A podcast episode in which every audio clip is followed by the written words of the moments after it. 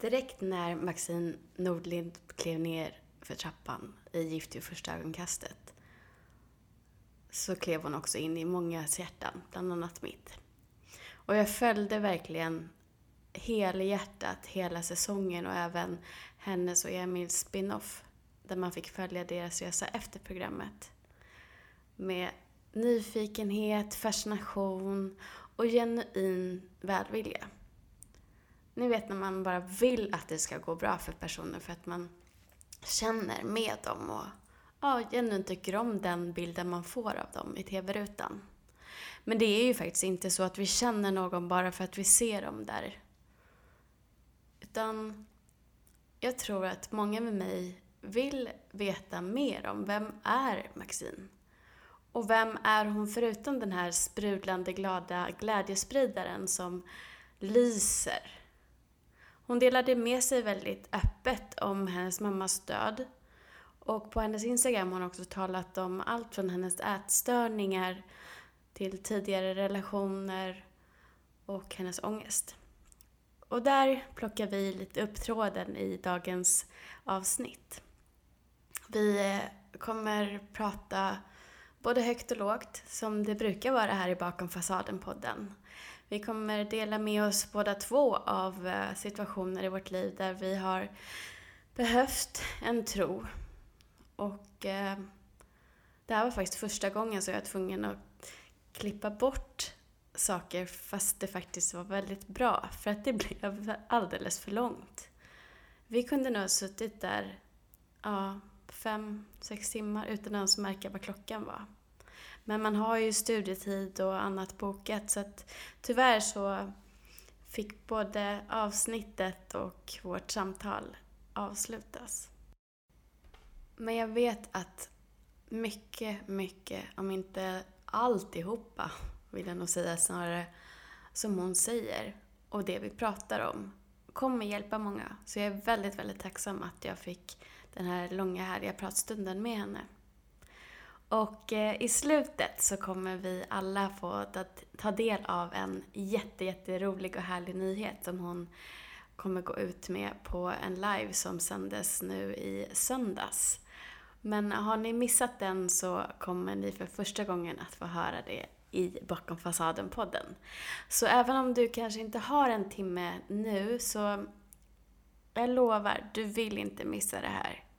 Se till att du har tid när du lyssnar på det här avsnittet. För det är mycket att ta in.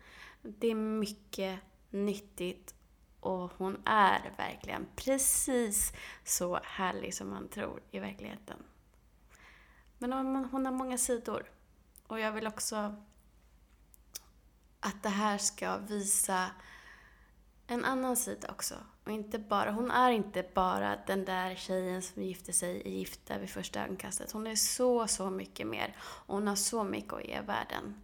Så jag är riktigt, riktigt glad och tacksam och ärad att få vara en av dem som får dela med mig av hennes ord i mitt forum.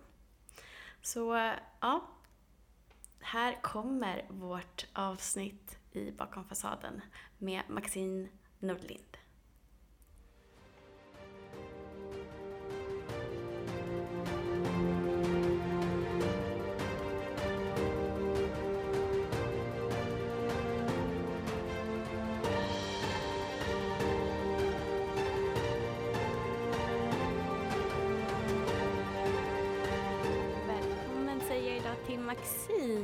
Tack så mycket. Idag så tänkte jag att vi ska prata lite om allt möjligt för jag är väldigt nyfiken på vem du är. Eh, och jag är en av de som har suttit och tittat på dina lives på Instagram till exempel. Mm. Så att jag vet ju att du är väldigt öppen eh, och också är med mig i den här kampen mot att vi faktiskt eh, vill visa folk att vi är många som lever med ångest och vi är många som Precis. har eh, gått igenom saker som har varit ganska jobbiga. Men Mm. vi kan fortfarande må bra. Eh, och acceptera att vi inte alltid mår bra. Exakt. Jag, jag försöker att vara så öppen och transparent med att eh, man mår inte alltid bra. Och det är okej att inte må bra. Och att det är viktigt att eh, våga visa det för att kunna hela sig själv också. Eh, För att jag tror att om man bara trycker undan sin skit hela tiden så kommer det bara byggas på hög och bli större och större och värre och värre. Och då är det bättre att eh, våga vara öppen med det och även för att locka fram det i andra Mm. eh, som kanske inte vågar prata om det eller känner att de inte har någon att prata om det med. Och jag har fått eh, mycket mail efter mina lives eller inlägg jag gör angående det här där folk skriver att de har ingen att prata om sina problem med Mm. och att det kan vara skönt att bara höra någon annan prata om det. Mm. Det märker jag också. Jag får också mail. Jag tar aldrig upp det på mitt Instagramkonto. Eh, för att jag känner att när jag får det förtroendet av en annan människa att de berättar att de inte mår så bra eller har någon annan att prata med så ska det lämnas mellan mig och den personen. Mm. Eh, men jag tycker också att det är värt att nämna för att det just är så vanligt att de vänder sig till ja, dig framförallt som har varit mer eh, offentlig och som man har fått en, en bild av hur man tror att du är. Och då känns det tryggt och Mm. man känner igen sig.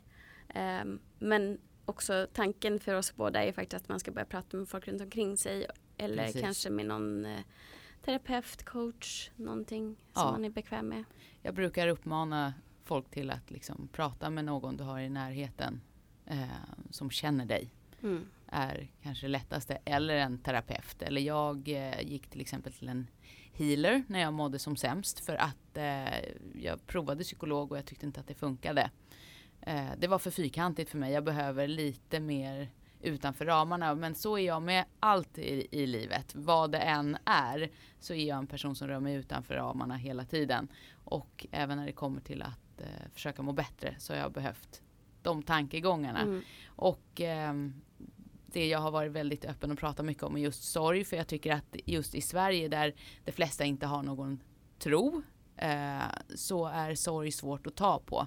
Mm. Är man i en annan kultur så kan det vara bara så här Well, she's with God now. Mm. Men så blir du inte bemött här riktigt. Nej. Utan det är bara så här, oj döden är någonting som inte går att ta på. Det är läskigt, obehagligt, tabubelagt. Det här kan vi inte prata om.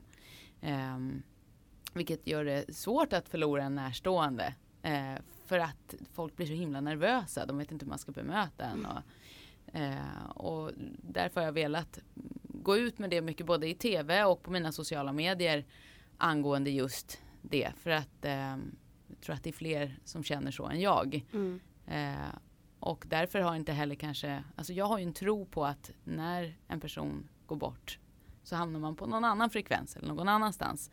Och då har inte vanlig psykolog kanske funkat så bra utan då har jag kanske behövt gå till en healer till exempel. Och, men jag har i alla fall försökt att, förmedla till folk som har hört av sig till mig att så här, tack för att ni delar med er. Liksom, men jag rekommenderar er att kanske Mm. uppsöka någon som är professionell Mm. eller en healer eller nära och kära. Våga prata med nära och kära för många skriver också här. I min familj pratar vi inte om att pappa gick bort. Mm. Ingen vill liksom nämna det ens. Det är supersorgligt. Det är det och jag tror precis som du säger att vi inte är vana vid att ta på sorg och smärta i Precis. Sverige. Och då blir det så tabubelagt och det är så många som håller inom sig fast Mm. det är då vi behöver varandra som mest. Och ja, jag vet att många har växt upp så men en familj kan också vara den familjen du väljer. Precis. Och du kan skapa din familj runt omkring dig av människor som du är trygg med. Mm. Så börja det finns ju jättemycket grupper till exempel på Facebook. Det finns eh, kyrkogrupper om man är bekväm med det. Man behöver inte vara supertroende på Gud för att gå till kyrkan heller. Eh, eller andliga grupper och, och sånt där där man kan jag tror möta acceptans för din sorg är Mm. det allra viktigaste och vägen dit är mindre viktig. Bara du hittar det som funkar för dig. Mm. Jag har märkt att det som har funkat för mig överlag när jag mår dåligt har varit att dela med mig för andra. För att man tror att så här, oj nu kommer jag vara en belastning. Men jag har ju märkt att den personen jag berättar för har uppskattat det väldigt mycket. Tack för att du vänder dig till mig. Det får ju den personen också att känna sig viktig. speciell och att den betyder någonting för mig. Eh, så att eh, det har varit väldigt hjälpsamt att prata om mina känslor inför andra för att liksom också när jag får det ur systemet så är det lättare att bearbeta det än när det bara går rundgång in i kroppen. För det är ju oftast när man får ångest då är det ju att någonting bara ligger och molar på. Mm. Ehm, och då kan man börja älta. Det är ju livsfarligt att älta saker. Ja. Eh, men att bara få ur det till någon, då tycker jag att det brukar släppa. Nu har jag ju ett helt, en hel arsenal av saker jag mår dåligt av i mitt liv. men sorg är ju en av dem som har varit i vuxen ålder och som inte jag har eh, eh, liksom behövt eh, bemöta på samma sätt. Det är ju så här, när jag var yngre så jag förlorade eh, mor eller farföräldrar och sånt. Men det har varit mer naturligt än att förlora för det var min mamma som gick bort eh, 2017. Hon blev sjuk i slutet av 2016 så det gick på bara nio månader. Hon fick en hjärntumör och det kom helt plötsligt. Eh, och jag har alltid varit så här, mina föräldrar kommer leva för evigt och om någon dör av dem så är det min pappa för han är 12 år äldre än mamma. Mamma kommer leva för evigt. Och sen så bara plötsligt en dag så föll hon ihop i badrummet från ingenstans. Och eh, åkte liksom in till sjukhuset då. Och att halva ansiktet hängde och ena armen fungerade liksom inte. Och då typiskt liksom lite stroke. Men jag bara hade en känsla, det är inte en stroke, det är någonting som är fel. Och så tog det ungefär två dagar med all röntgen och så, så fick vi veta att det är en elakartad hjärntumör. Och den chocken, mm. jag har aldrig upplevt någonting liknande. Att det är bara så här, det var som att någon slog mig i huvudet, det bara snurrade, jag kunde inte andas. Och jag bara gick ut i rummet bara helt yr och bara satte mig på golvet och bara Det här är slutet för mig och mamma och hela min familj, hela min värld kommer att rasa samman nu. Mm. Nu kommer det inte finnas någonting kvar efter det här för mamman är liksom kittet i familjen. Mm. Hon håller ihop allt. Hur ska, det, hur ska det här bli? Elakartad hjärntumör, det är ju liksom döden. Men när infaller den? Jag kan ingenting om hjärntumör. Det var liksom sånt brus i huvudet. Och chocken, alltså att då upptäckte, liksom känslan av så här, vad skyddat jag har levt. Men också vad jag har mått dåligt för skitsaker innan. Det var många känslor på en gång som kom då. Och att just så här, vad, vad gör vi nu?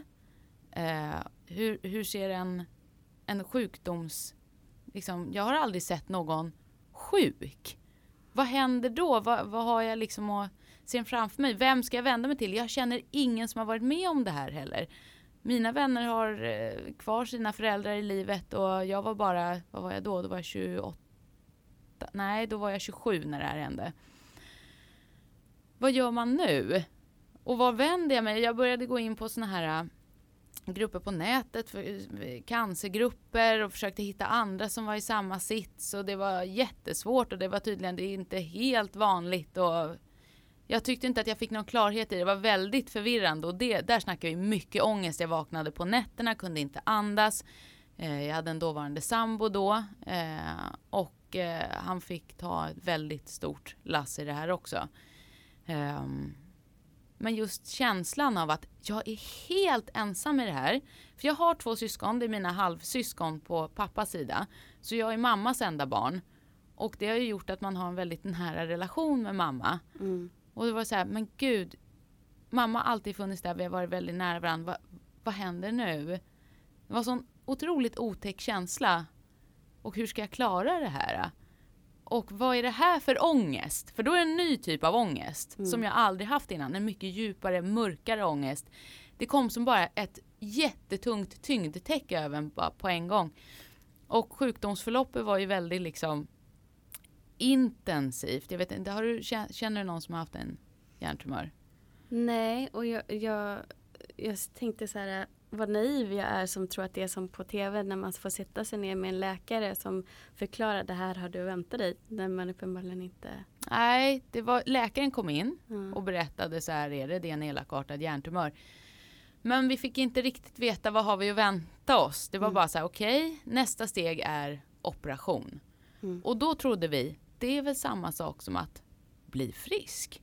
Mm. För mamma opererades och då trodde vi att tumören var borta. Men eh, sen så kommer jag ihåg att jag var på väg till jobbet en dag och mamma ringde då, för då var de på återbesök för att kolla huvudet igen och berättade att det liksom, hela tumören är inte borta. Och jag fick en sån chock igen. Mm. Vad menar du med att hela tumören inte är borta? Ja, nu ska du få cellgifter också. Och det var så vadå? Jag, det, vad menar de liksom? Och jag gick från jobbet och åkte till mamma på sjukhuset. Och liksom, och så, aha, då ska du börja med cellgifter nu. Och vad innebär det då? Det var så oklart allting, jag fick ingen klarhet i det. Och då, det här var i, mamma opererade sig, vi fick veta i slutet av november, hon opererade sig i december. Och så var det där i januari någonstans vi fick veta om cellgifterna. Och sen så började hon med det och då tänkte man så här, ja men då kommer det väl, hon kommer väl bli frisk nu då. Mm. Eh, vad jag förstod det som sen är så här, jag googlade, det heter glioblastom, den här typen av hjärntumör.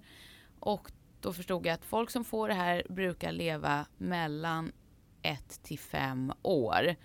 Men det jag fick känslan av, men då är det i alla fall fem år, det är ändå en bit kvar. Och sen i maj så, eller för, ja, under julen där så började hon först få väldigt mycket så personlighetsförändringar och blev väldigt konstig och sen så framåt maj där så började liksom, man märkte hon började halta, gå konstigt, kroppen var inte med längre. Hon började bli konstig, seg i huvudet och jag bara kände nu, det är något som är helt åt helvete här. Så då fick jag ringa till ambulansen och bara säga ni får komma och hämta henne, det är, det är inte bra. Mm. Och åkte in med henne igen. Och så fick hon ta prover och grejer och allting var väldigt oklart. Jag bara kände jag har inte fått informationen jag behöver för att kunna hantera vad det är som händer. Så jag på riktigt bröt mig in på den här läkarens kontor, han som är kirurg då. Eh, som är jätteduktig för övrigt och väldigt trevlig. Men jag bara satt där, jag bara nu måste du berätta för mig. Jag förstår att du har klienter du måste gå ut till nu, men jag måste få veta vad är det som händer med min mamma? Varför är det ingen som säger vad som händer? Och då sa han det, ja, tumören har vuxit mycket snabbare än vi trodde. Ni, jag skulle säga att ni har kanske tre månader kvar med henne. Och den chocken också, det har varit så många liksom. Och han sa det att ta vara på sommaren som är kvar nu. För det var under sommaren liksom och bara så här, det är den sista ni har. Men att få höra det var bara så här. Skönt att någon äntligen talar om någonting, men också chocken igen. Mm. Shit, nu är det inte långt kvar liksom. Och processen efter det var väl att hon blev mer och mer helkroppsförlamad och huvudet blir segare, liksom hon hamnade på hospice till slut. Och sen somnade in i september där. Och nu i september så är det tre år sedan. Mm. Men det var så intensivt. Och en ångest som jag inte känt innan. Men också hur himla pragmatisk man blir. Att det är så här, man blir så lösningsfokuserad.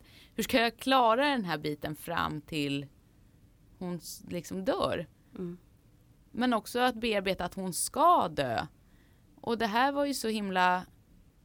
Jag försöker, alltså många i en sån här situation utesluter världen runt omkring. Att det liksom, nu är vi bara med familjen, folk ska inte behöva se det här.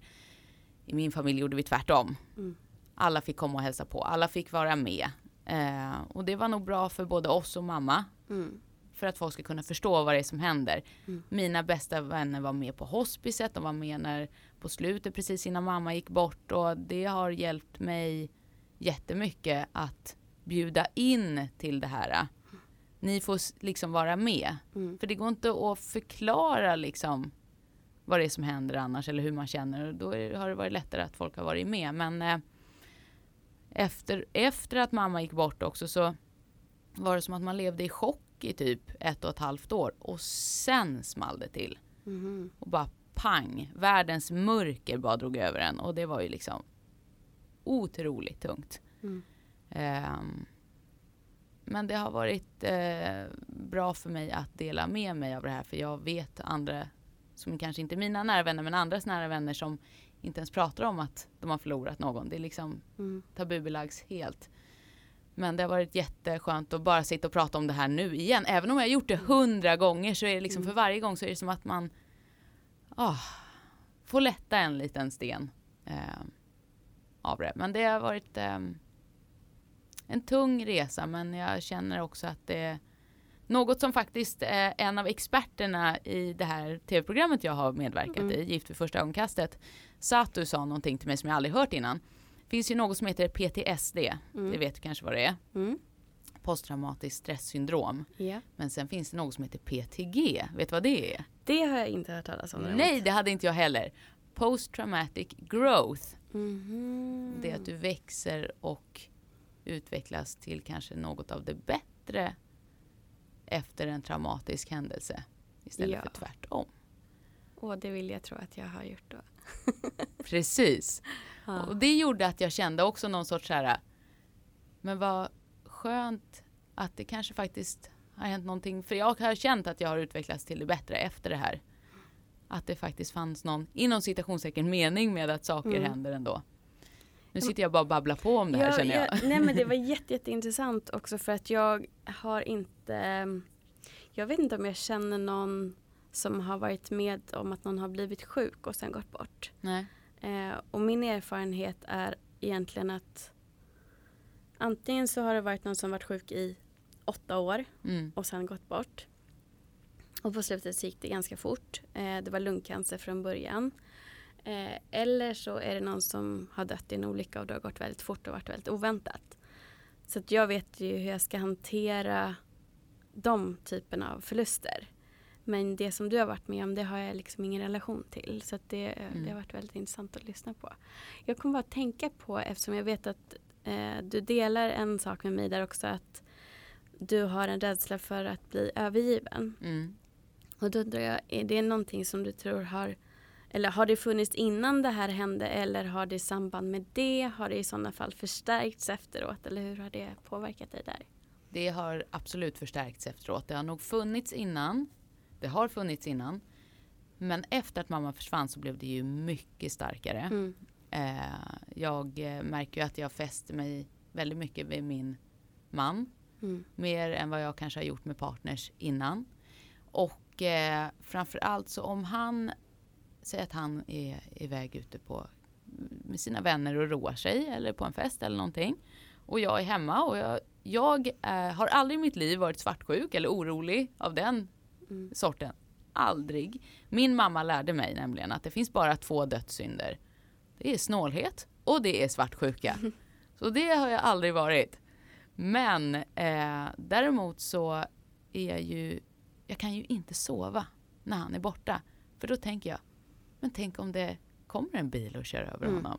Eller att han blir rånad, nedslagen, knivhuggen. Mm. Eller att hjärtat stannar. Eller det, eller det, eller det. Mm. Så jag ligger ju vaken tills han kommer hem. Och det har blivit otroligt mycket starkare efter mamma gick bort.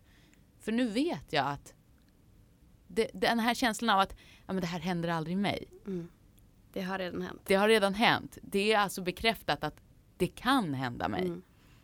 Och då ligger det kvar liksom lite grann. Och det eh, har absolut förstärkts och eh, är svårt att bli av med. Jättesvårt att bli av med. Även om jag skulle vilja. Och det här har jag pratat med eh, våran eh, parterapeut om. Mm. Men det är absolut det är svårt och det har förstärkts. Eh, och jag kan få väldigt lätt komma till känslan av att jag är övergiven. Mm. Det går mycket snabbare nu än vad det gjorde innan. Det är liksom den, den, det avståndet mellan jag är inte övergiven och jag är fullkomligt övergiven har ju verkligen halverats liksom. Och det är ju skitjobbigt att dela med. Och hur möter Emil dig när det händer? Han är ju väldigt bra. Han är ju där hela tiden och man märker att han bryr sig ju nog mer om mig än sig själv skulle jag säga. Och det är kanske inte alltid bra såklart. Men eh, han finns alltid där och eh, är faktiskt eh, den absolut bästa matchningen de hade kunnat hitta till mig någonsin. Mm. För jag tror att han har ett stort behov av att vara behövd också. Så att Mm. där fyller vi ju ut varandra. Mm. Verkligen.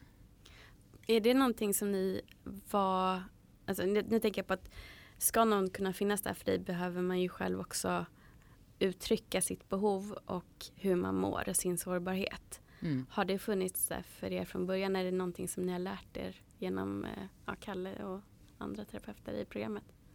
Jag har ju alltid varit väldigt informativ som person. Jag berättar direkt vad jag känner, tycker, tänker. Det går liksom bara raka spåret från hjärnkontoret och ut genom munnen. Eh, Emil har nog fått jobba mer på att eh, uttrycka sina behov. Och då har eh, den här processen med tv-programmet och eh, gå hos Kalle, tal talterapeut, säger jag? Parterapeut. Parterapeut, Ja. varit väldigt bra. Eh, men han har jobbat mycket med det själv också Mm.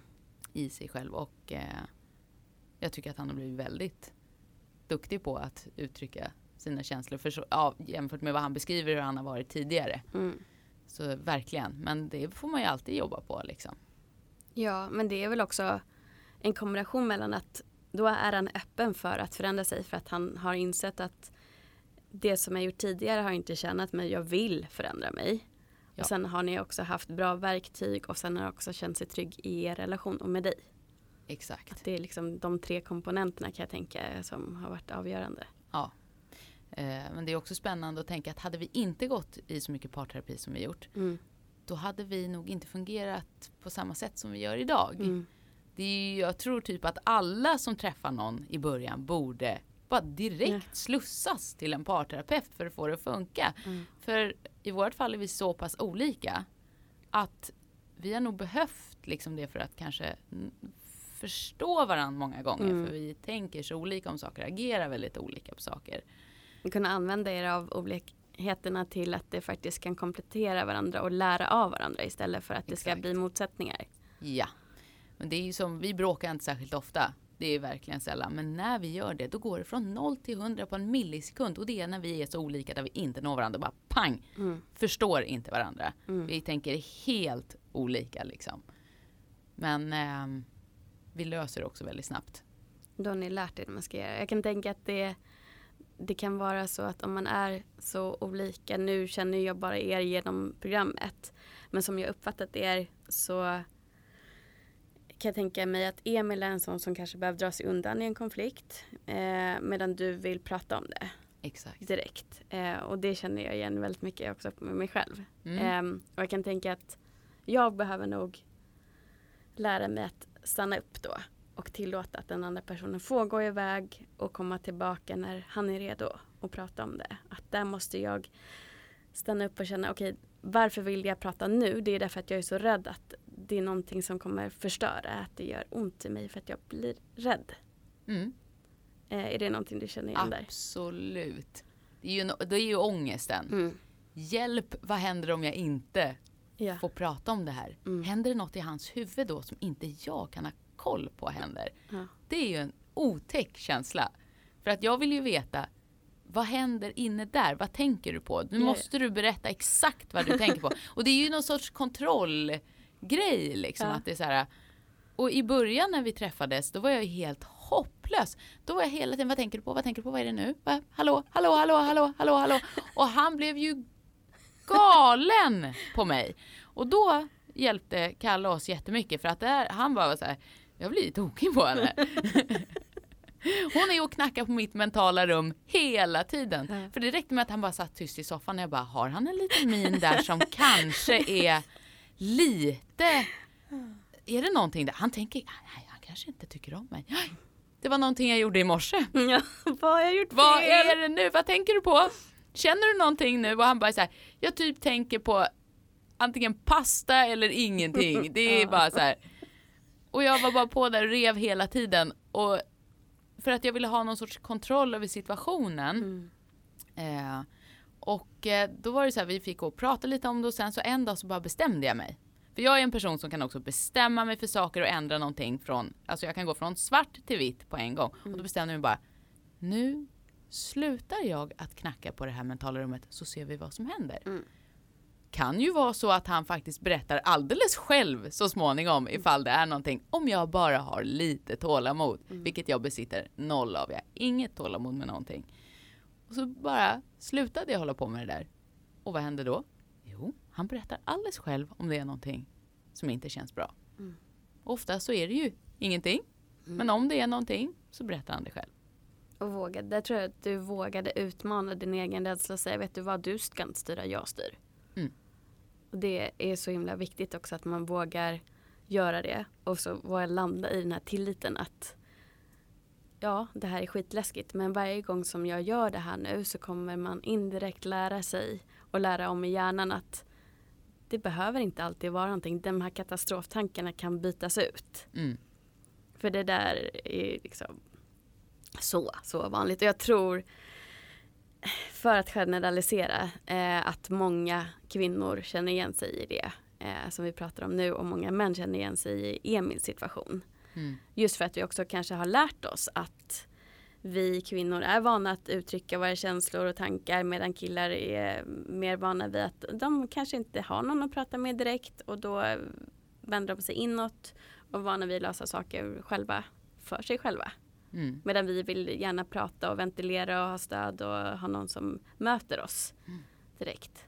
Det är ju faktiskt se, vårt senaste eh, bråk. Då var det ju så här.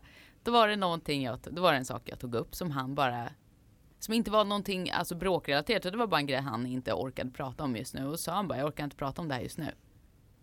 Då blev ju jag galen. Och så började jag prata om det ändå. Och så fortsätter jag att gräva i det där för då är det så här.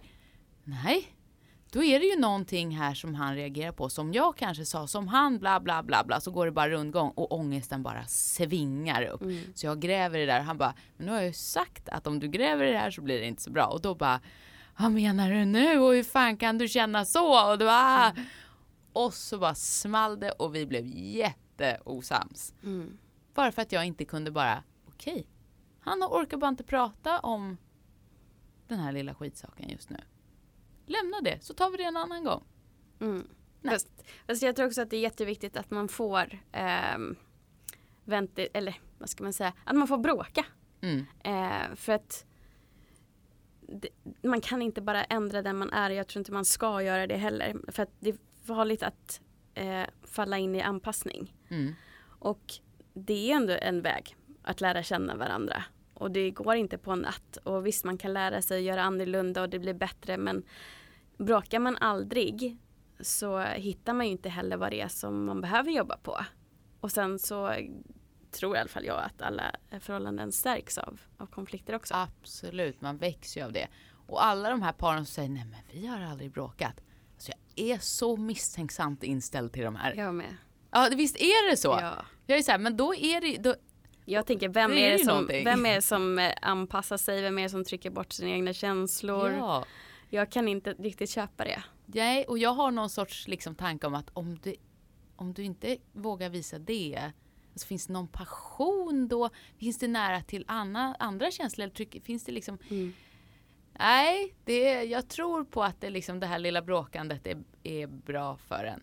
Mm. Man kan inte bara leva helt slätstruket. Men det finns ju verkligen par som säger det, vi bråkar aldrig. Eller bara så här, vi båda är konflikträdda så vi, aldrig någonting. Hjälp! Eh, nej, jag, jag skulle inte. Jag tycker att det är läskigt att bråka. Eh, just för att jag tror att det kommer få honom att ändra sig. Eh, men jag vill verkligen utmana den rädslan nästa gång jag går in i en relation. Och att vi ska kunna säga så här, vet du vad? Jag är skitförbannad på dig just nu. Men det kommer gå över och jag kommer inte lämna dig för det. Exakt, Men nu behöver jag gå härifrån. precis. Att man kan landa någonstans där. Att man har den lilla överenskommelsen att Ja. vi bråkar. Men det kommer inte gå åt helvete för det. Mm. Det är ju den jag och Emil har. Vi vet i början när vi bråkar att så här, vi kommer bråka. Men vi kommer att vara vänner sen. Mm. Det, har vi, det är liksom, men den eh, erfarenheten är ny för mig. För att i tidigare relationer så har bråk betytt att nu går det åt helvete. Mm. Nu är det liksom, nu kommer jag, antingen kommer han vara grinig i flera dagar, jag kommer bli bestraffad för det här. Ja. Eller så går det fullkomligt åt helvete. Mm. Och den skräcken tog lång tid innan det liksom kom över. Den finns fortfarande kvar lite. Jag får ju jobba på det men alltså det är otäck känsla. Mm. Men också att min, min före detta eh, sambo, vi skulle ju ha gift oss. Mm. Och allt var planerat och klart och inbjudningarna ute och allt bokat. Jag hade min bröllopsklänning, jag hade haft möhippa och allt. Sen gick mamma bort och väldigt kort efter att hon gick bort där så, så från ingenstans, det var absolut ingen förvarning överhuvudtaget. Vi hade kollat på bröllopsresa bara någon dag innan. Så kommer han hem och bara, jag vill inte. Och då hade vi ju köpt boende ihop. Allting var liksom settled down. Och jag var bara så här, vad menar du? Mm. Men du kan ju inte vara allvarlig. Det var ju som ett skämt liksom. Vadå, vadå nej? Mm. Vi har ju liksom allting klart här nu. Mitt liv har ju liksom, nu, nu, nu är det ju kittat här. Ja. Och jag kände det här är första gången jag känner så till och med. Och och så bara, nej, jag, jag, vill, eh, jag vill aldrig gifta mig, jag vill aldrig ha barn, jag vill, jag vill inte det här. Det var en också fruktansvärd chock, om Mm. vi ska återgå till just att få en chock. Mm. Så var den helt vidrig. För det var liksom, han hade inte tagit upp säkert saker han har tänkt på då tidigare men inte tagit upp med mig. Det är jätteviktigt att man Mm. pratar med varandra. Kommer du in på de här tankarna, snälla prata med din partner om det. Kom inte hem med ett chockbesked. Mm. Det är fruktansvärt att få. Hur länge hade ni varit tillsammans då? Två, nästan två, nej två och ett halvt, två år och tre månader eller något sånt där. Ja. Eh, och liksom, nej det var... Vi hade ju också gått igenom hela sjukdomsperioden med mamma tillsammans. Han hade varit med och varit jättestöttande. Han, hade varit, alltså, he, han var helt fantastisk mot både mig och min familj. Så att det fanns liksom inte ens där. Det var så här, men det här har ju vi klarat tillsammans. Mm. Hur skulle vi då inte kunna klara det vanliga livet? Mm. Så att det var ju en otrolig chock verkligen. Eh, och det har traumatiserat mig jättemycket. För någonting jag också tänker på mycket är att folk, man, man räknar inte i det här med att någon sorts relationstrauma på det sättet som inte är att man har blivit misshandlad eller sådana saker utan bara så här, jag blev plötsligt lämnad i den sårbaraste tiden i mitt liv. Alltså det var ett sånt trauma som att jag fortfarande jobbar på liksom för att det, det tar tid att komma Alltså jag har kommit över honom men just den här, där, om vi återgår till Känslan. övergivenhetskänslan blev ju förstärktes både av att mamma gick bort och att i samband med det bli lämnad. Det var ju liksom tomheternas tomhet verkligen. Vad gör jag nu? Och då blev jag ju också av med mitt hem. Mm. För att det var ju han som satt på det. Nej, jag var ju bara packa ihop på en vecka och ut. Så att det var ju väldigt liksom. Och sen kort efter det så fick alla på mitt jobb sparken. Så då blir man även av med det. Du vet jag stod där och bara, men herregud jag har ingenting. Mm. Så att det är mycket att jobba på i efterhand. Mycket ångest kring just att känna sig övergiven. Det är Mm. väldigt känsligt för mig efter allt det här. Jag kan också tänka, jag, jag relaterar till det på så sätt att min erfarenhet är att tro att man är, som de säger i Vänner, on a break. Och han går iväg Mm. och gifter sig. Eh, jag får reda på att han har gått och gift sig med någon som jag inte trodde var mer än ett ex. Oj. Går ut och festar, blir våldtagen. Och allt det här händer ju samtidigt då. Hände det dig? Ja. Oh, Det här var fy. eh, 2008. Så det är ju ganska länge sedan nu. Men jag kände bara när du berättade så här, det här med att allting traumatiskt händer samtidigt. Mm. Den känslan i mig idag som känns mest, eh, som jag, jag vill bara se om, du, om det är det jag Mm. plockar ifrån dig. Den här känslan av att man kan inte riktigt lita på att man är trygg till 100 procent. Att man kan inte helt koppla bort den här lilla varningstentakeln tentakeln som är Ja. ute. För att det kan hända, det har ju redan hänt. Mm. Och jag vet att när jag har pratat med, med han som jag kallar han eh, i den här podden. Så har han sagt, ja men det där hände bara i USA. Eh, ja, nej. och eh, jag Nej. förstår vad han menar men samtidigt så jag kommer nog precis som du ha lång väg till att kunna släppa och slappna av. Mm. För att jag vill på något sätt kunna vara förberedd hela tiden om det händer Om det igen. händer ja. Har jag min sköld på mig då? Ja. Tänk om jag har ställt av mig den. Mm. Då går ju jag sönder. Mm. Det är en så läskig känsla. Men också så det som har, en tanke som har räddat mig som jag bara behöver dela med mig av. Och det Ja. var ju att jag efter det här med mamma, exet, jobbet, hemmet, allting bara hade liksom rasat. Och jag kom hem, jag hade varit ute och rest ett halvår nästan och tänkt så här, fan det här kommer rädda mig att vara ute och resa. Mm. Jag kommer fylla på med massa positiva erfarenheter. Och klart det var roligt. Men jag kom hem och kände mig bara ännu mer tom. Mm. Och då gick jag in i bara tok-depressionen. Och bara var så, det var så mörkt och jag bara kände så här. Jag kommer aldrig bli lycklig igen. Mitt liv är över. Och då började jag gå hos den här healern. Och då sa hon en sak till mig som jag har fortsatt att tänka hela tiden. Hon sa så här. Innan du kom ner till jorden så fick du skriva på ett litet kontrakt. Och då fick du välja. Alltså var det så här, allt det här kommer hända dig i ditt liv. Mm. Vill du skriva på kontraktet där vi spär ut det lite över livet eller vill du ta den där vi drar av plåster på en gång? Att allting händer på en gång. Mm. Och då sa jag det, känner jag mig själv rätt så hade jag tagit den när vi drar allt på en gång. För så gör jag med allt. Så då skrev jag på det kontraktet. Och den känslan har gjort det liksom mer förståeligt för mig. Mm. För innan var jag bara så här, varför händer allting mig på en gång? Men då blev det så här, det var därför allting hände på en gång. För tänk om vi hade spritt ut det här. Då hade jag ju inte levt med Emil idag. Mm. Eller haft mitt fantastiska jobb som jag har idag. Eller där jag bor, jag älskar där jag bor. Ingenting hade ju varit så bra som det är idag om vi hade spritt ut det här. Mm. För då kanske de erfarenheterna hade bara sabbat hela Ja, till livet. långdraget lidande. ja, exakt. Så att då blir man ju så här, vad tacksam jag är för att jag innan jag klev ner på jorden Mm. gjorde det valet, valet även om det sög så in i helvete när det hände. Mm. Jag skrattar därför att jag känner igen mig, Ja. inte för att jag ska Ja, jag jag säger det till det. lyssnarna. Eh, men eh, ja, jag tror nämligen att det är samma för mig. Ja. Att jag har valt just för att jag ska kunna sitta här idag och prata med dig och eh, förhoppningsvis hjälpa andra och förstå och känna igen sig och må bättre. Hitta vägar till att må bättre.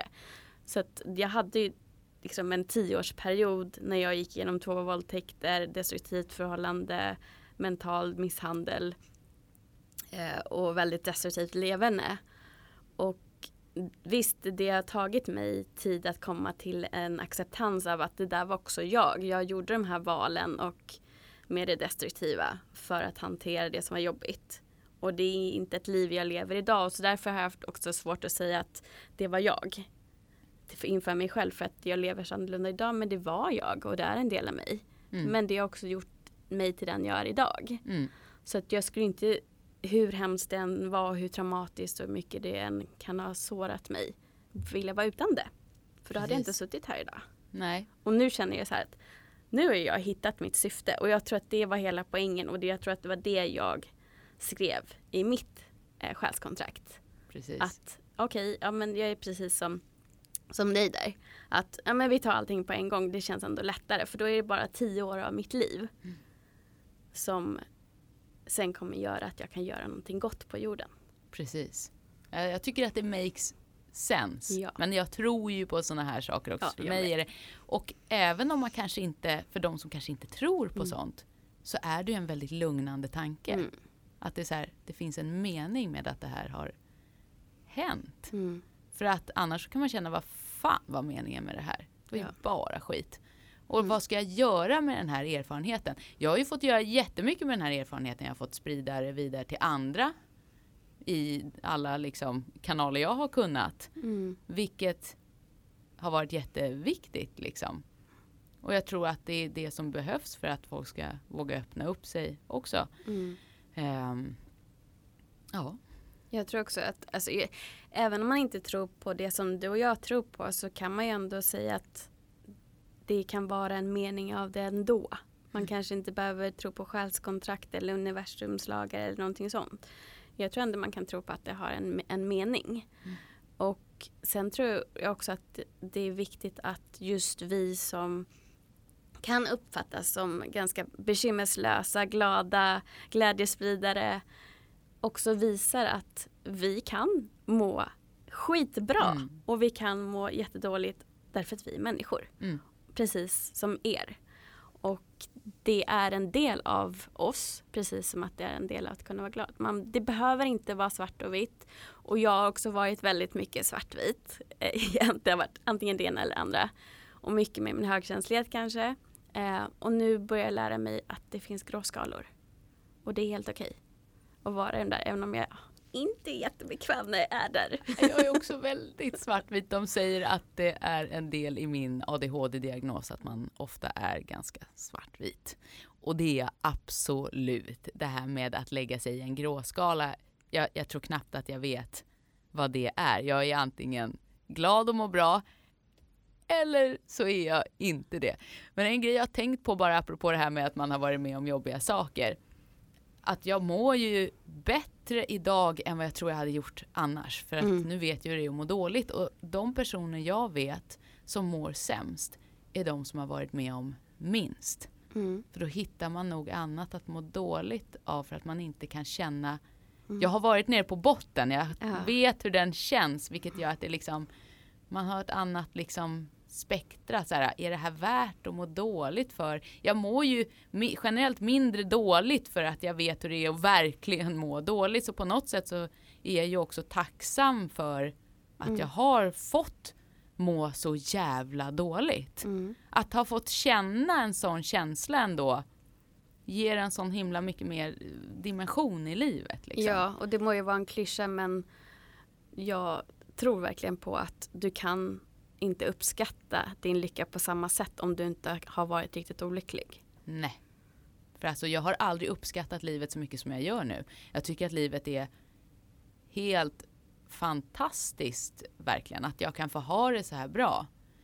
Medan liksom folk som är så här Åh, jag skulle vilja bo finare. Ja, jag med. Jag skulle absolut gärna ha ett asvackert hus på landet. Men nu har inte jag råd med det. Jag bor i en hyresrätt i Farsta. Men jag älskar att bo där jag bor. Mm.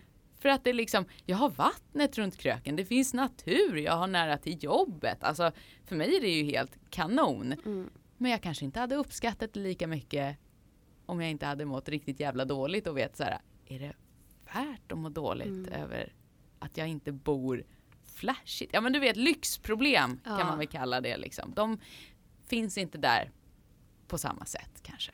Man kanske blir mer uppmärksam på sina egna behov och inser att det är väldigt lite materialism i Mm. sina behov egentligen. Ja.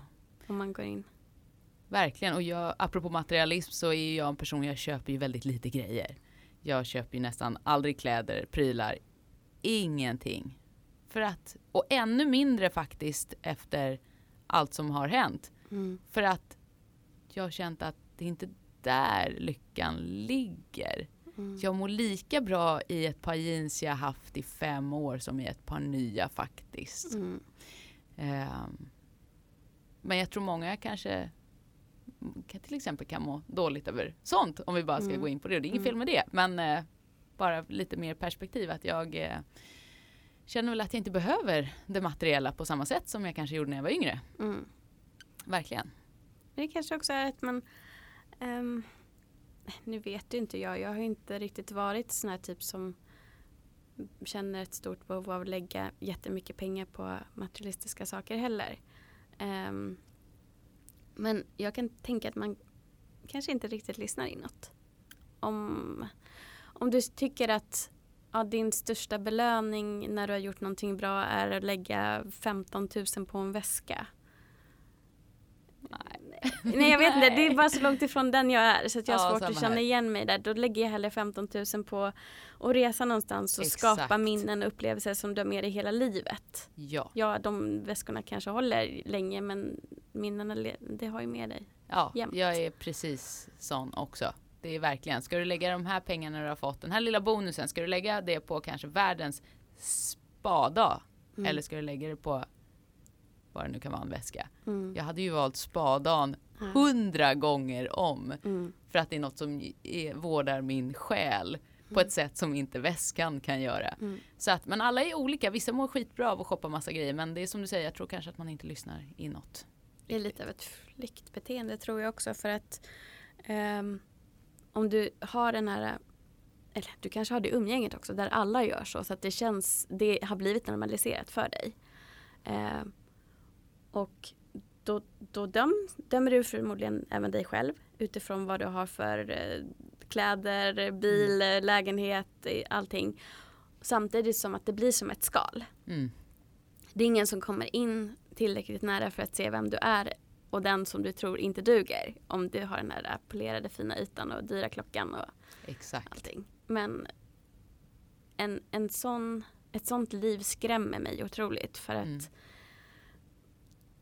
Då tror jag att man blir så fruktansvärt ensam och att man eh, tar till så mycket flyktbeteende för att slippa sitta med dig själv också. Mm.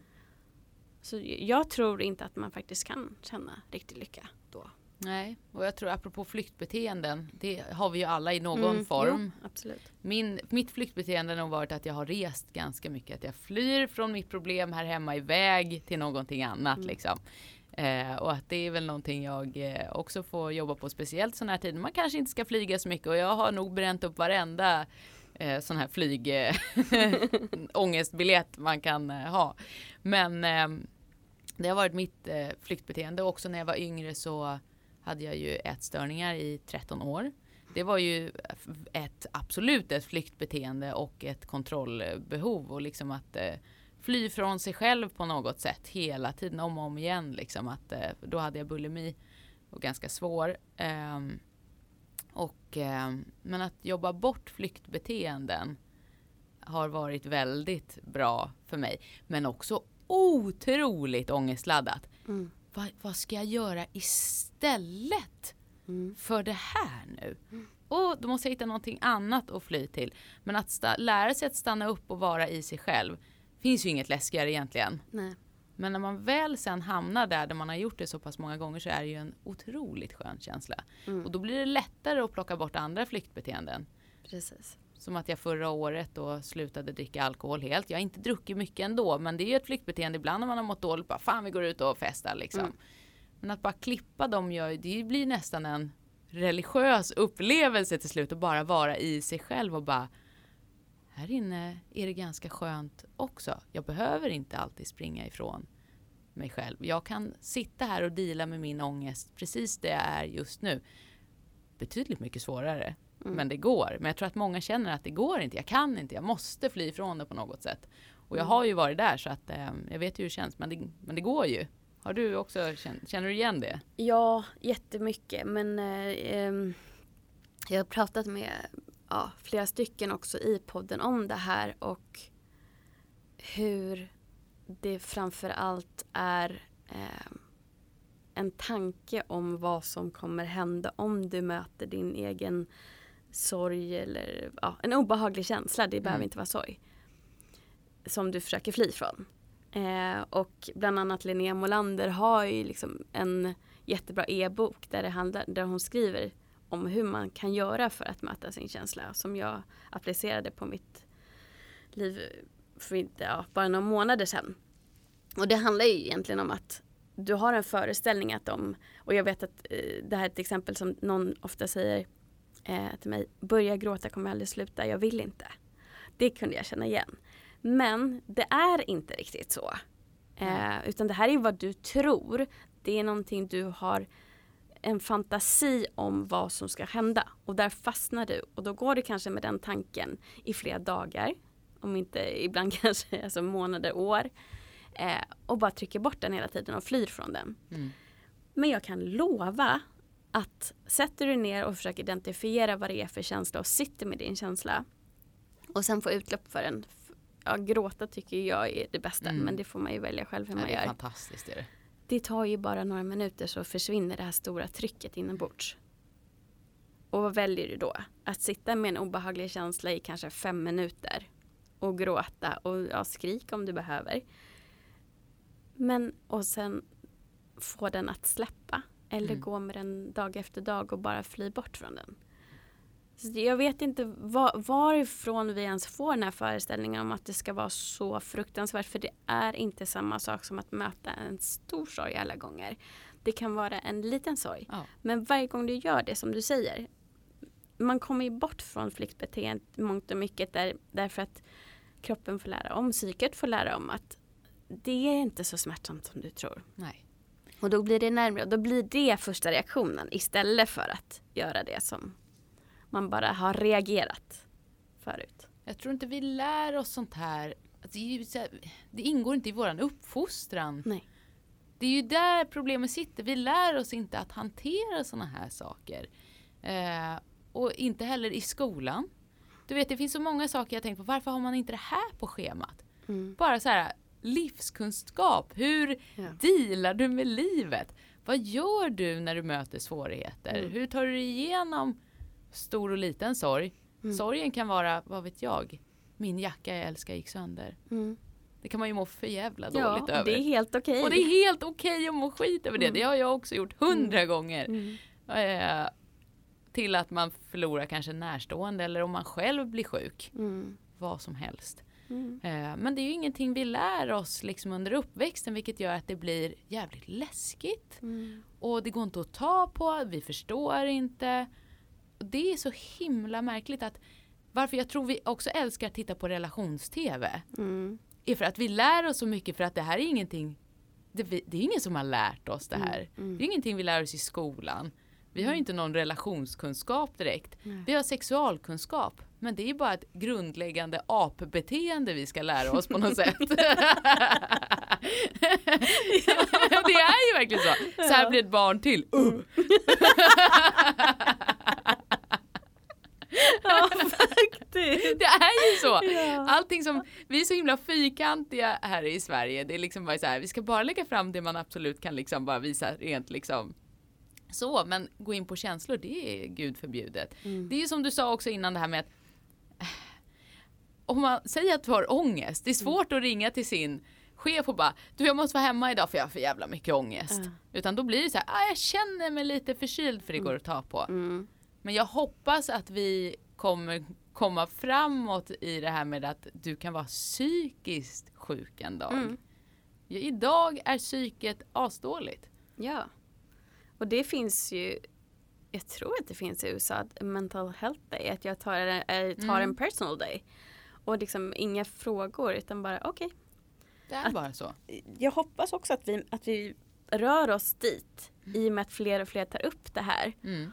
Och sen hoppas jag också att vi rör oss mot Ja, jag, vet inte. Men jag, jag har jag verkligen önskar att vi rör oss mot en skola där vi lär oss mer om eh, relationskunskap. Mm.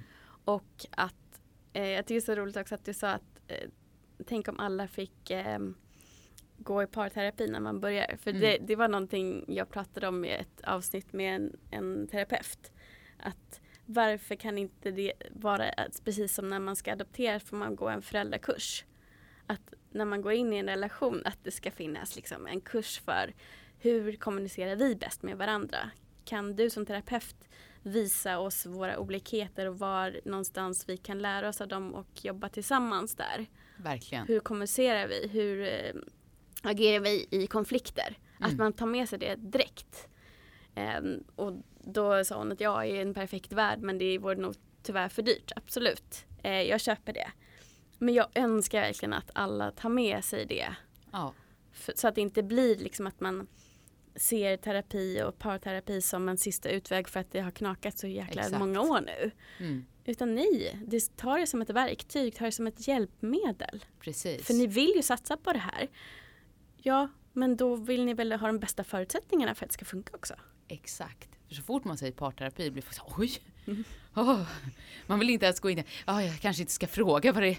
Ja, nej, hoppas det är bra och sådär. Mm. Ja, så det är ju ingen big deal utan det är bara så här, det, vi gör det här för att vi vill förbättra vår relation. Mm. Men det blir så himla så här, oj oj oj. Mm. Terapi har en sån läskig klang. Mm. Man kanske skulle kalla det för någonting annat. Parutveckling, vad Ja. som helst. Någonting sånt för att Mm. det blir så himla läskigt på något sätt.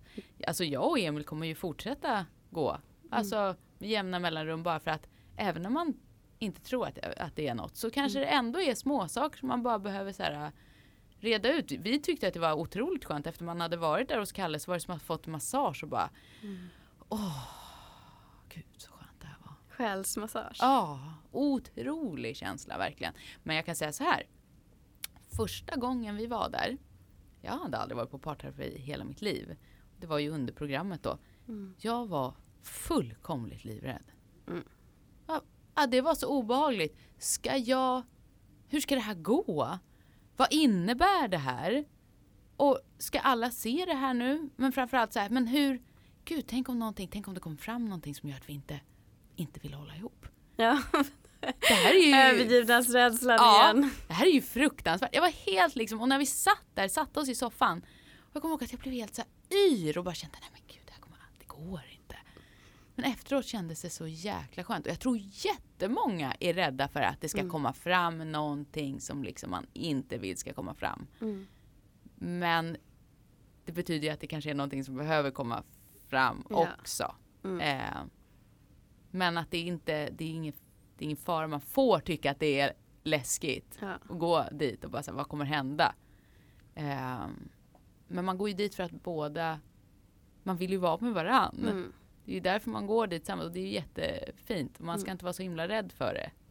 Nej, och även, jag menar jag är också, jag är jätterädd inför liksom nästa relation. Men samtidigt så tror jag att min vilja att få det att funka och att våga satsa är större än min rädsla. Mm. Så att jag vill ju inte att den ska få styra. Och det är okej att vara rädd. Jag försöker liksom fortfarande hitta en acceptans med att jag tror inte jag kommer ha övervunnit den rädslan när det blir aktuellt. Utan det, det är någonting jag kommer ta med mig. Men jag vill vara öppen med den. Mm. Att man bara vågar uttrycka den. För att jag tror att alla är lika rädda. Ja, det är nog så. Det är märkligt det där. Jag tror också i sin uppväxt, eh, i och med att man aldrig pratar relationer, Mm. den enda måttstocken man har är ju sina föräldrars relation också. Ja. Och det är ju inte alltid bra. Och sen så, jag vet inte om det är samma för dig, men jag kom ju fram till, eh, jag gick på eh, fem gånger, vad heter det, psykodynamisk terapi tror jag hette. Mm. Eh, det var inte riktigt rätt för mig, men det jag tog med mig därifrån var dels mindfulness, att leva i nuet, att jag fick en sån meditation. Ehm, och sen att jag fick med mig att den här bilden av mina föräldrars äktenskap eh, är inte utifrån ett vuxet perspektiv. Utan jag har tagit med mig så som jag såg dem som barn och trott Mm. att så här ska man bete sig. Men jag såg ju inte de här dimensionerna eller exakt hur det var. Det var inte det var min verklighet men det var inte den riktiga verkligheten så Mm. att säga. Och eftersom jag inte har haft de här insikterna så har jag inte kunnat eh, förändra den synen i vuxen ålder för jag har bara tagit med mig den. Mm. Och där har jag sen anpassat mig efter hur jag trodde att kvinnans roll var. Hur jag trodde att mammans roll var. Mm. Men nu inser jag att mamma har inte riktigt varit så som jag trodde. Eh, och pappa har inte varit så som jag trodde. Och då går det inte heller att försöka gå in i en relation med en man då för min del eh, och leta efter någon som är som jag tror att pappa är och vara så som jag tror att mamma är. Mm. Ja, det är ju otroligt spännande det där. Mm. Och därför tror jag att det är viktigt att man liksom pratar om sånt tidigt i livet. Eh, verkligen. Och att det kanske får vara en del av skolan redan Mm. Tidigt. Det är helt otroligt att vi är så pass efter i hela... Ja, verkligen. Ja, det är helt sjukt faktiskt. Eh, jag hade behövt det. Mm. Absolut. För jag menar, det har varit svårt för mig med relationer. Eh, hela, alltså inte vänskapsrelationer, de har funkat klockrent. Jag har vänner som jag haft hela livet. Mm. Men kärleksrelationer har varit, liksom, jag har inte fått till det, det har inte blivit bra, jag har inte vetat vad det är jag behöver. Eller liksom, för jag, har inte, det är ingen som har pratat om sånt med en. Mm. Eh, och det är ju faktiskt inte förrän jag sökte till det här tv-programmet jag faktiskt har lärt mig vad det är jag behöver. Och jag var 30 då, nu är jag 31. Mm. Men att vara 30, det är ändå rätt många år man har gått och liksom bara så här, jag fattar inte vad det är som blir fel. Mm. Varför är det ingen som hjälper mig? Varför är det ingen som har förklarat för mig hur jag ska liksom tänka eller göra i en relation? Verkligen. Förrän nu. Mm. Och att det ska behövas sökas till ett vansinnigt tv-program. Det är ju Ska sjukt. man behöva vara med i TV? Man behöver vara med i tv för att lära sig det här. Men det som är bra med det är att jag hoppas att andra lär sig av att Mm. titta på sådana här program. Ja. Verkligen. Och där har jag också, eh, där tycker jag också att det är bra om man emellan sina förhållanden också tar en, eh, vad ska man säga, paus. Mm. Och bara inser också vad är det som inte funkar med mina mönster och mitt beteende. Eh, jag har ju haft väldigt mycket eh, det här ambivalenta att jag har inte ens stannat upp och tittat på vill jag verkligen ha den här personen utan jag har bara bli, velat bli vald och har velat pusha mig in i en relation och haft alldeles för bråttom och förmodligen tagit med mig en aura av eh, osäkerhet och rädsla med in. Och det är inte alls rättvist mot den killen heller. Så jag kan ju eh, till viss mått förstå också varför många har agerat eh, ganska fult mot mig. För att jag kommer med en sån energi som är svår att ta på och svår att ha att göra med. Um, och det var ju, vi var ju inte rätt för varandra, eh, de personerna uppenbarligen.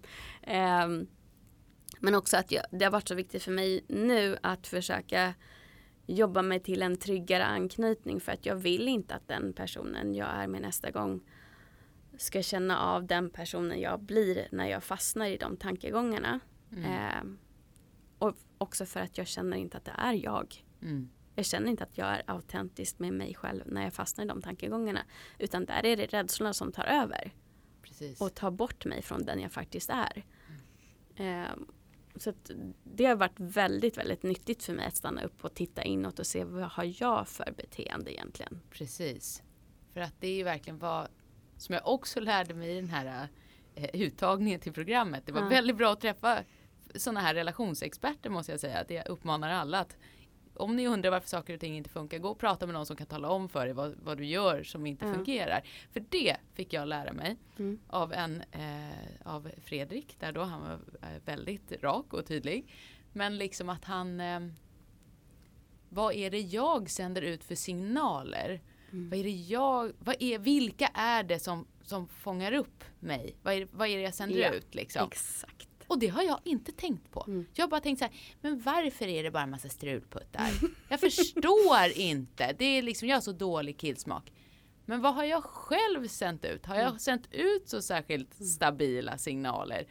Nej, inte riktigt. Och vilka är det som fiskar upp dem? Vilka ligger på den våglängden då? Mm. Jo, de. Mm. Och när, när jag fick höra det så var jag först så här, då blir man lite offended. Jaha?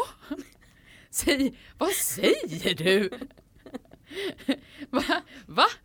Och sen så liksom efter det så var det så här, ja men gud. Jag kanske inte ska vara så, för jag har ju varit så här, jag är ju så pass liksom ändå mjuk och lite så här kan vara lite bräcklig på insidan. Och då har man ju gjort allt för att det inte ska synas. Mm. Och det här hårda yttre då som jag lägger på attraherar ju kanske inte helt rätt personer. För jag vill ju ha någon som är lite mjuk och liksom sårbar själv. Ja. Men de killarna kommer liksom inte till mig då för de blir ju rädda för den här hårda personen. Mm. Och då så, så sa han det att det liksom är så här det där hårda yttre, det liksom kommer inte funka. Det jag inte visste då var ju att vi kommer para ihop dig med en kille som kanske är en mjukis.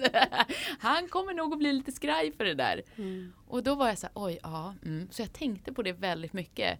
Och det har jag, den sidan har jag liksom bara fått lägga ner då bara. Och jag gjorde det innan jag gick in i programmet också för jag fattade ju att så här, fastän det är någonting med det där som inte kommer kanske funka. jag kanske måste vara lite mer sann mot mig själv mm. och våga vara den här äh, lite mjuka personen liksom. Och det har ju obviously funkat. Mm. Och då har jag ju attraherat en person som faktiskt är en sån person som jag vill ha, som passar mitt inre. Mm. För också när jag haft den här lite hårdare yttre, attraherat de här strulputtarna. Sen när de har sett att innanför det så fanns det någon annan. Då har de bara, oops, jag drar, här var det någon som jag inte ville ha. Ja, jag tror också, jag vet inte, men jag känner igen att man har en ganska tuff yta. Men sen så har man ju också det här bräckliga inre. Mm. Så att jag kunde ju bli väldigt utåtagerande när det bräckliga inre inte fick någon plats. Och då blev de så här, men gud det här kan inte jag ta hand om, ah, det här ja. får du faktiskt fixa själv. Exakt. Och då blev jag inte alls mött där heller. Mm. Jag hade en kille som eh, absolut inte kunde ta hand om någonting jobbigt jag hade varit med om. Men det här Helena, det här får jag faktiskt prata med någon annan om. Det var ju liksom hans standardsvar. Eller nej men eh, ja, du, jag måste gå iväg. Alltså det var, han kunde aldrig ens sitta ner och prata om någonting jobbigt i hans, någonting som inom citattecken då var jobbigt för honom. Medan jag har haft ett sånt behov av att prata om saker. Mm. Så då lärde jag mig att trycka bort det istället att jag får inte visa mig bräcklig. Eh, det är inte attraktivt, det är inte okej okay i en relation. Så där har jag fått jobba jättemycket med att nu att Fast jag behöver få vara sårbar även i en relation, inte bara med mina väninnor eller mina killkompisar. Exakt. Eller min familj. Jag måste få ha det i en relation. Och det har varit jätte, jättesvårt men otroligt eh, givande att få öva på det med någon som faktiskt har uppmuntrat det. Ja, alltså det, jag känner ju igen det där. Mm. att det är viktigt att bara så här, våga vara sig själv. Och passar inte det personen man är med, välj inte bort den sidan av dig själv bara för att anpassa dig efter den personen heller. Mm. Alltså det, det håller liksom inte. Välj bort personen istället. Välj bort personen, det kommer komma fler. För bara en känsla jag också hade efter det tog slut med exet. Det var en helt, alltså det var, jag var så övertygad. Jag kommer aldrig att träffa någon igen. Det här var min sista chans. Mm. Det kommer inte vara någon som vill vara med mig. Och jag kommer inte vilja vara med någon heller. Det finns inte. Den, alltså jag har aldrig haft en sån övertygelse om något i mitt liv som det. Det var bara så här. Det kommer aldrig hända. Jag kommer bara behöva välja någon som ska bli en pappa till mina barn. Det kommer vara något riktigt meck bara som är bara helt väck liksom. Och sen så blev det ju så bra ändå. Men Ja. alltså det var en läskig känsla att det är så här, men det, det kommer inte, Mm. det finns ingen. Men det finns, jag bara säger det till alla där ute som sitter och känner så. Det, det finns fler där ute. Ja. Och det är också att man lever i en Många gånger, jag, jag som också är, man är, har lite den här spirituella tanken, det finns en and the one. Nej, det finns fler the ones. Mm. Det tar inte slut där liksom. Det, det finns fler som är ämnade för dig. Det liksom finns flera vägar. Det klyver sig så många gånger på vägen. Mm. Det, men jag tror man lätt glömmer bort det och det, då fastnar man i att man kanske ältar, att det tog slut och att det liksom bara går rundgång, rundgång, rundgång, rundgång. Jag vet ju folk som har ältat sånt i flera år. Mm. Det går inte. Då kommer du inte träffa nästa person heller. Nej, och och inte heller om du inte tar dig tid att ta reda på vem du är och är sann mot dig själv. Ja. Vill du ha någon som ser dig, som hör dig, som förstår dig, då måste du visa dig, hela dig för den personen. Yes. Kanske inte allt på en gång, det beror ju på hur mycket man är bekväm och sådär med. Men ingen kan ju bli kär i dig om de inte får se dig. Precis. Och jag kunde vara, bara för, ja vad är det nu, sju, åtta år sedan tror jag. Så vet jag att det var en, en man i mitt liv som jag kunde vara såhär, han ser mig inte. Och sen när jag tänker efter, nej men har du visat dig? Nej, jag uttryckte ingenting. Jag kunde bara bli skitförbannad och bara låta bli att prata med honom på flera dagar. Och bara tyckte att han borde förstå, för han gjorde ju så här. Men hur fan ska han förstå om jag inte förklarar? det är helt omöjligt, det är ingen tankeläsare. liksom. Nej, det är det. Man är ju inte en tankeläsare. Det är något jag har fått förklara för Emil lite grann. Ja. För jag tror han har många gånger trott att jag bara ska förstå. Mm. Nej, jag kommer inte förstå ett skit om du inte berättar för mig. Så där har det varit att han har varit den personen. Jag sa, I början var jag så här, jag kan inte läsa tankar. Även om du tror att mänskligheten kan det. Mm. Jag kan inte det. Det spelar ingen roll om alla du någonsin har varit tillsammans med har kunnat läsa dina tankar. Jag är inte dem och jag kan inte läsa dina tankar. Du måste tala om för mig. Mm. Han har blivit väldigt bra på det nu. Öva, öva, öva. Öva, öva, öva. Men i början var ju det liksom svårt. Ja. Och det liksom, det bara togs för givet att jag skulle förstå. Mm. Jag ska förstå att du känner så här. när jag, Mm. Nej. Jag kommer inte göra det om du inte talar om det. Och där tror jag någonstans att många relationer skiter sig i början. Ja. För att man inte är tillräckligt rak och tydlig och har bra kommunikation. Mm. Då skiter det sig. Då, blir, då börjar du nysta i, i det här liksom stora bollen bara som bara blir tjockare och större och större. För att du liksom inte har tagit tag i det som är i mitten av den. Det måste man göra på en gång. ja, och sen tror jag också att ehm, förväntningarna är Mm. orealistiska. Och där Ja. måste man ju tänka på var kommer de här förväntningarna ifrån? För det är förmodligen från ens egna ehm, ja, tillkortakommanden. Man, ska säga. man tror att någon ska komma och kom- komplettera och bara vara en perfekt människa. Men det finns inte och jag lovar, du vill inte ha en perfekt människa. Nej. Utan vad, se egentligen, okej vad är det du tror att den här personen ska göra och varför? Och kan Ja. du inte istället möta det hos dig själv så att du inte har behovet att någon utomstående ska möta det här hos dig? Ja. Jo, förmodligen så kan du det. Bara du tar tag i det. Det är himla spännande att det är så få som tänker så eller ens Mm. vet om det här. Mm. Återigen, om vi bara lärde oss det här från början. Hallå politikerna! Hallå, kan någon ändra skolsystemet lite? Kan jag få komma in? Jag har några Maxine, saker att vi säga kommer in, en, vi kommer in tisdag, torsdag. Tisdag, torsdag och bara lär upp. Men jag tänker att vi behöver avrunda lite, vi är snart uppe i en och en halv timme. Åh gud! Ja. Så eh, vad är det för någonting som du känner att du vill ge till lyssnarna? Jag tänker dels eh, med relationer. Eh, vad är det du har lärt dig om du jämför dina gamla förhållanden? Vad är de stora skillnaderna som du gör annorlunda? Framförallt att vara mer, mer lyhörd. Mm. Och eh, att det inte alltid är jag som har rätt. Mm. Vi är faktiskt två personer. Och båda kan ha rätt. Men man ser ur olika synvinklar. Och det kan låta väldigt enkelt när man säger så här. Men det kan vara svårt att applicera. Mm. Så här, för man pratar ju utifrån sin egen norm. Normen är att man fungerar som jag gör. Mm. Men att lära sig att nej men vi ser ju saker på olika sätt. Att man är öppen för hur den andra ser på saker. Ja. Och att båda kan ha rätt men på olika sätt. Mm. Och att vilja varandras liksom, bästa och vilja kunna förstå varandra. Framför allt. Att man är lite mjukare. För oftast så när man bråkar så är det för att man bara står och säger jag har rätt och du har fel, jag har rätt och du har fel. Mm. Men jag tror att en anledning till att vi inte bråkar kanske jättemycket är ju för att vi hinner prata om det innan det blir ett bråk. Mm. Den här klassiska kommunikation är nummer ett. Ja. Ja. Verkligen. Det är A och O. Prata om saken. Så kanske inte ens behöver bli ett bråk. Mm. Och säga vad man känner på en gång. Och inte gå runt och sura. Mm. För det göder bara annat. Allting surnar om man går runt och surnar. Mm. Det blir liksom inte bra. Ehm, och att man vill jobba på relationen Mm. tillsammans.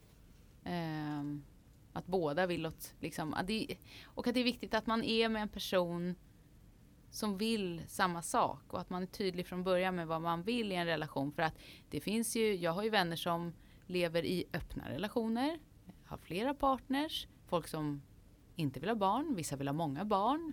Eh, vissa vill eh, ha en livsstil där de reser mycket eller vad det än kan vara. Mm. Men att man är tydlig från början med liksom det här är vad jag skulle önska.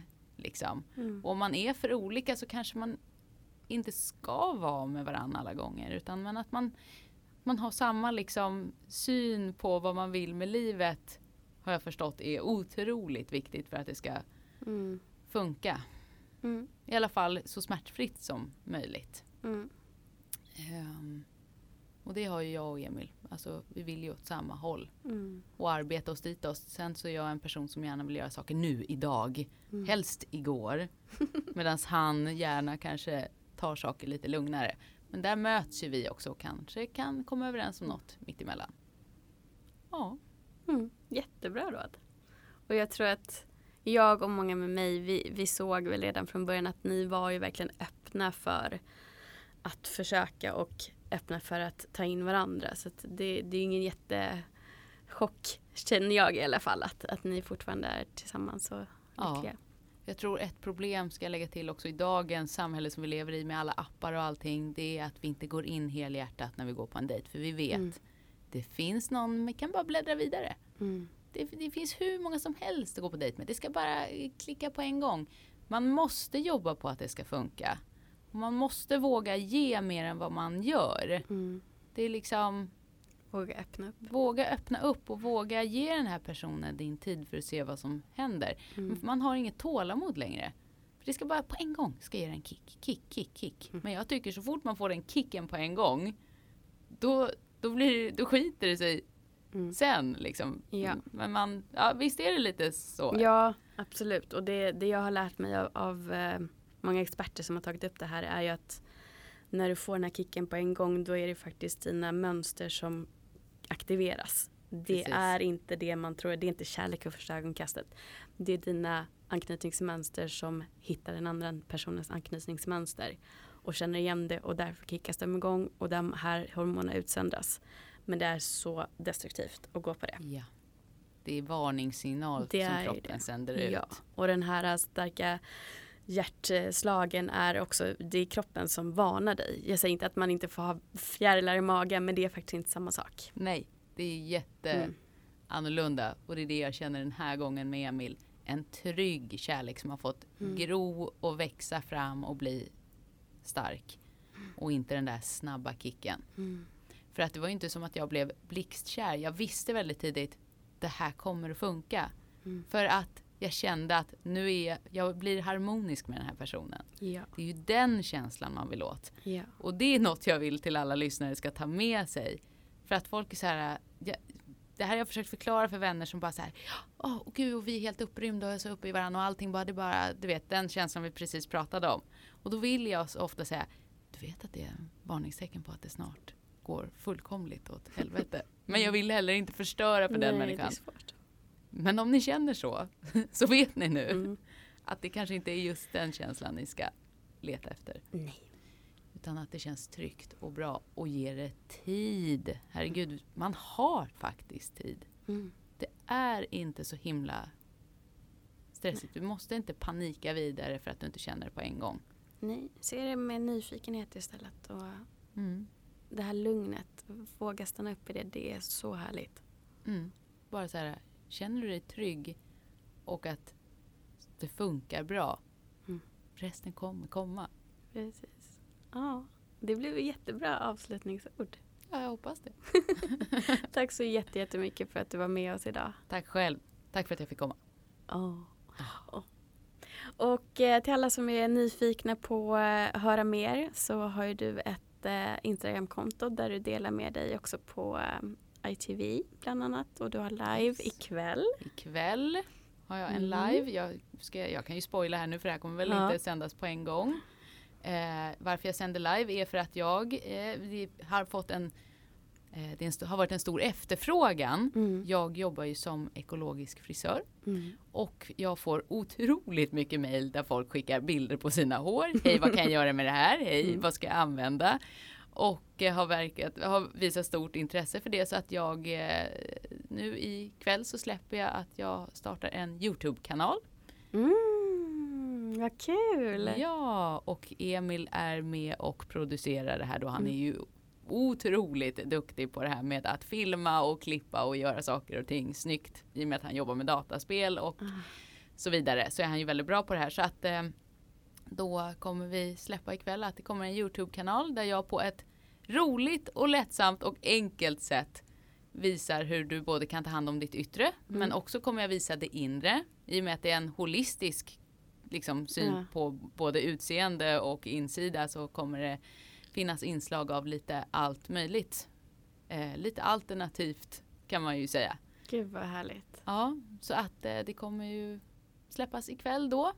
Jag tror nog att eh, 100% av mina följare tror att jag ska säga att jag är gravid. Jag är jätteledsen! jag har fått mail, gud, där folk bara säger ja, jag känner att du är gravid.